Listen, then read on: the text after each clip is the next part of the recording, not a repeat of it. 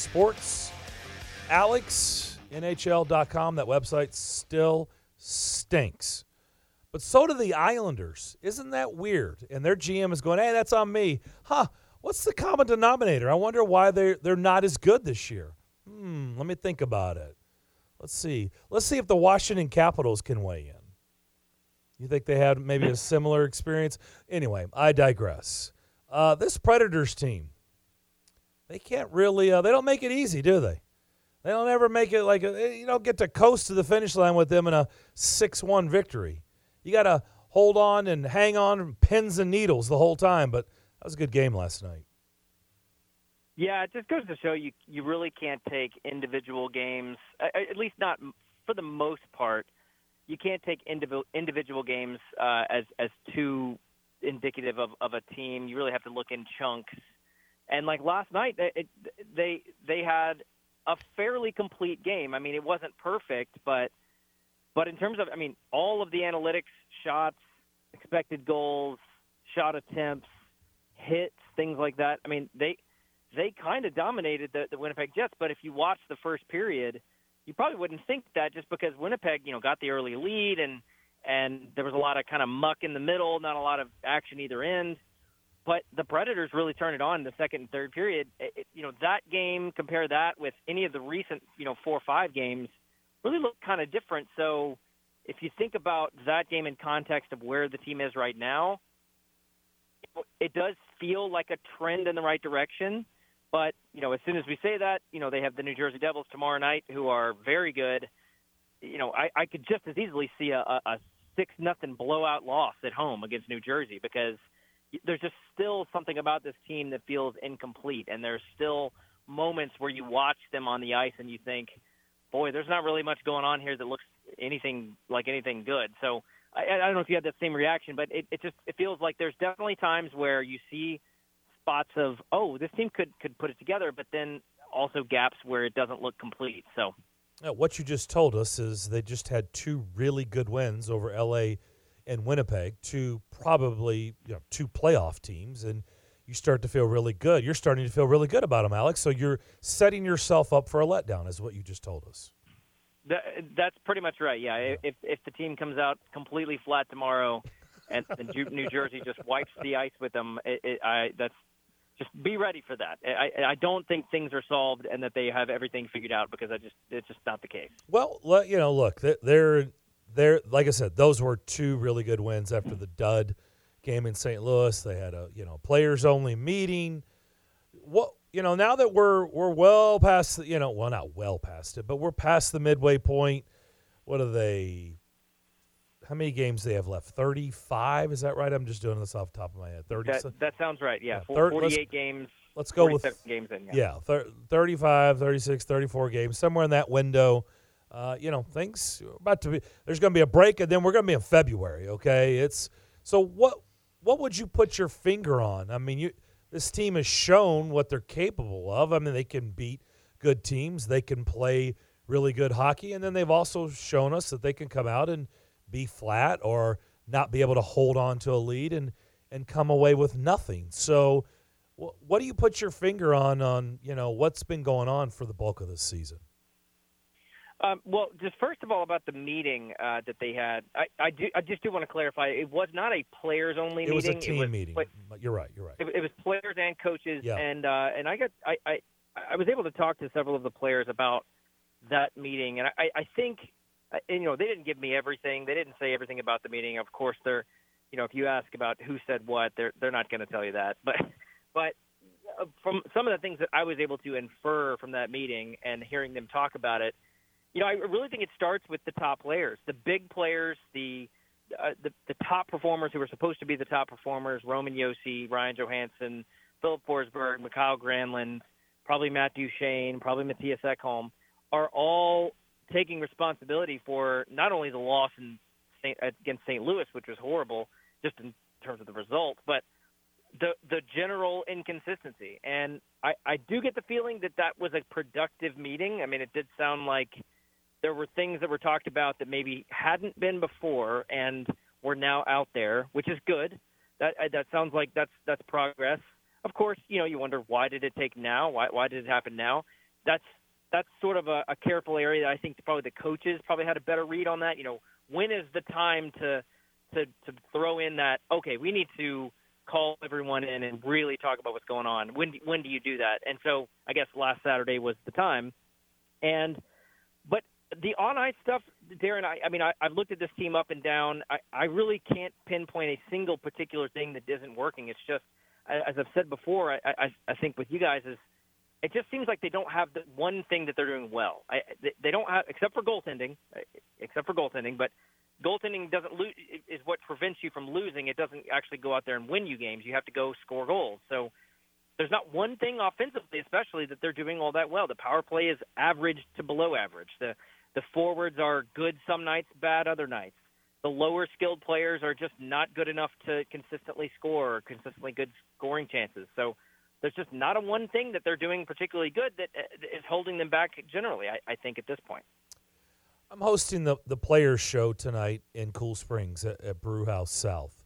Nino Niederreiter and Ryan McDonagh are the other guests. I think those have been two really good signings. Ryan McDonagh was obviously huge last night when Carrier went down. He he logged more minutes than mm-hmm. any other defenseman last night, almost 27 minutes of ice time.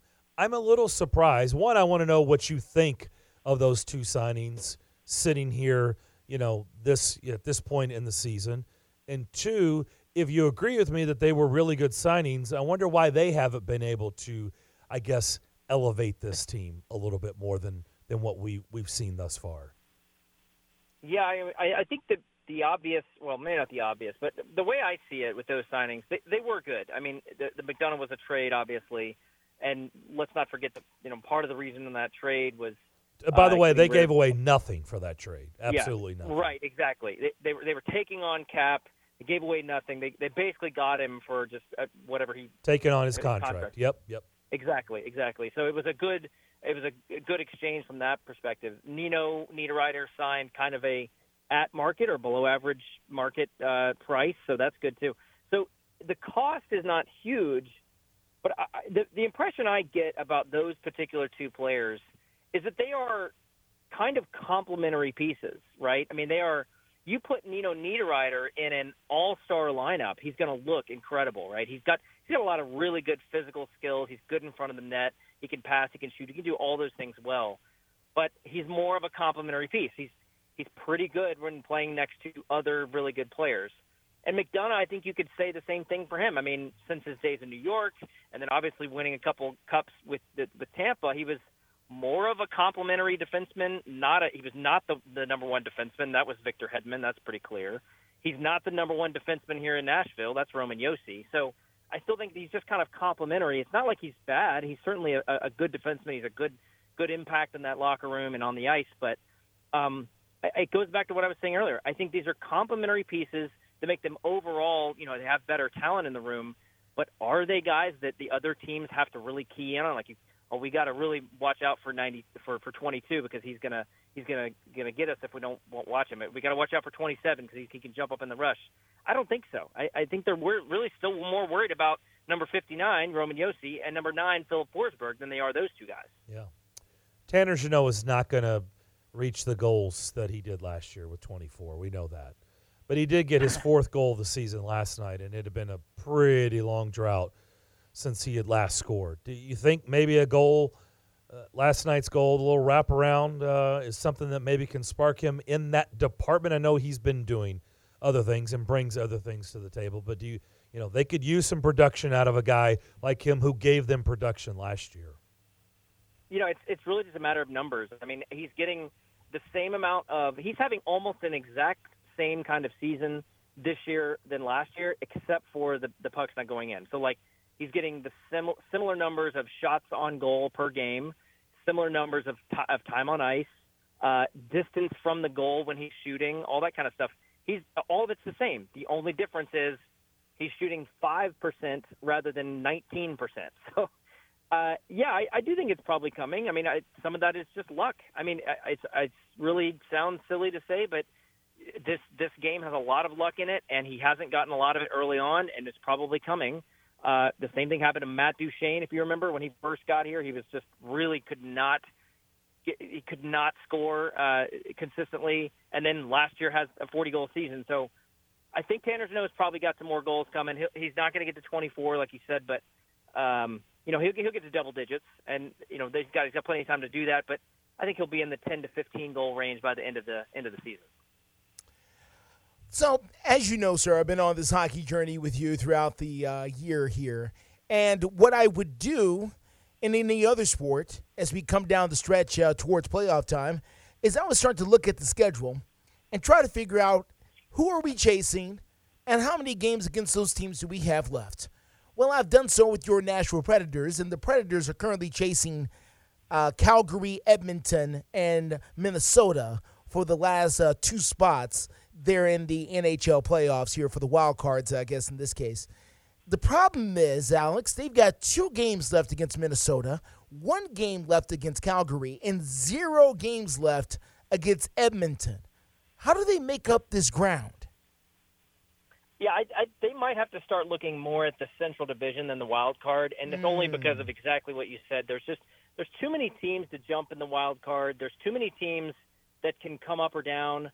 Um, I, I, I don't I don't think they can catch a team like Edmonton anyways. I mean, I think Edmonton's just better than them. I, it just they have more talent.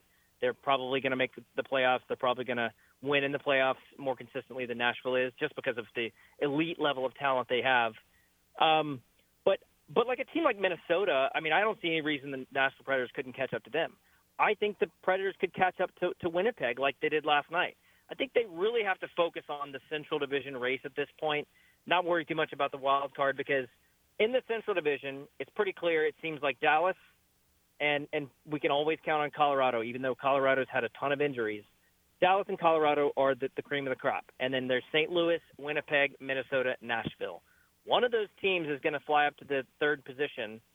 I just if the Nashville Predators can get hot at the right time after this All Star break, I think they could beat those three teams. I mean, Remember, they're the trailing. They're trailing Winnipeg by 11 points. Am, am I looking at this the right way?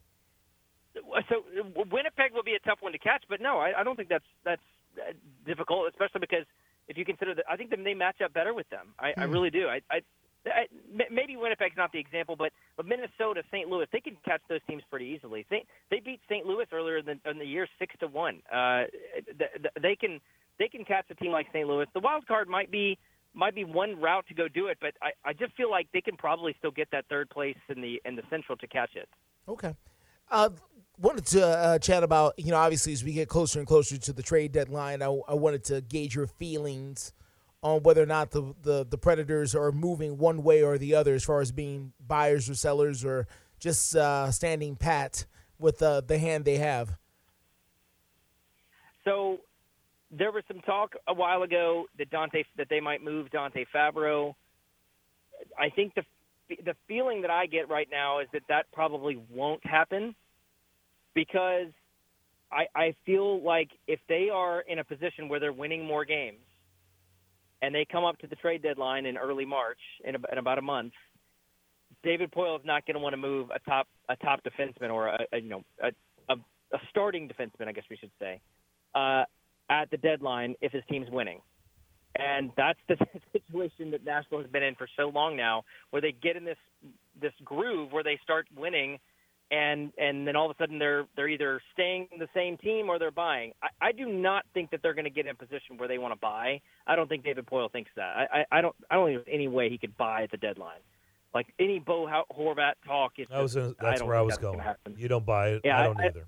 I don't buy that at all. I don't think that's going to happen. There's no way. It, it, buying another player like that at the deadline, even if there's a, tri- a signing agreement ahead of it, I think David Poile is probably done with sign and trade situations uh, as he's done in the past. So I, I think that they they the more likely scenario is that they stay the same team, that they don't trade, and they don't maybe a small minor move, you know, a really really boring move just to say they did something. Uh, but but I don't think they make any any big splashes either way. It'll be interesting uh, tomorrow night to see how that plays out before the break. Alex, we appreciate the visit as always. Thanks for doing this. We'll talk soon. Of course. Uh, yep. See you later. All right. Alex Doherty covers the Preds for A to Z Sports. Good stuff from him.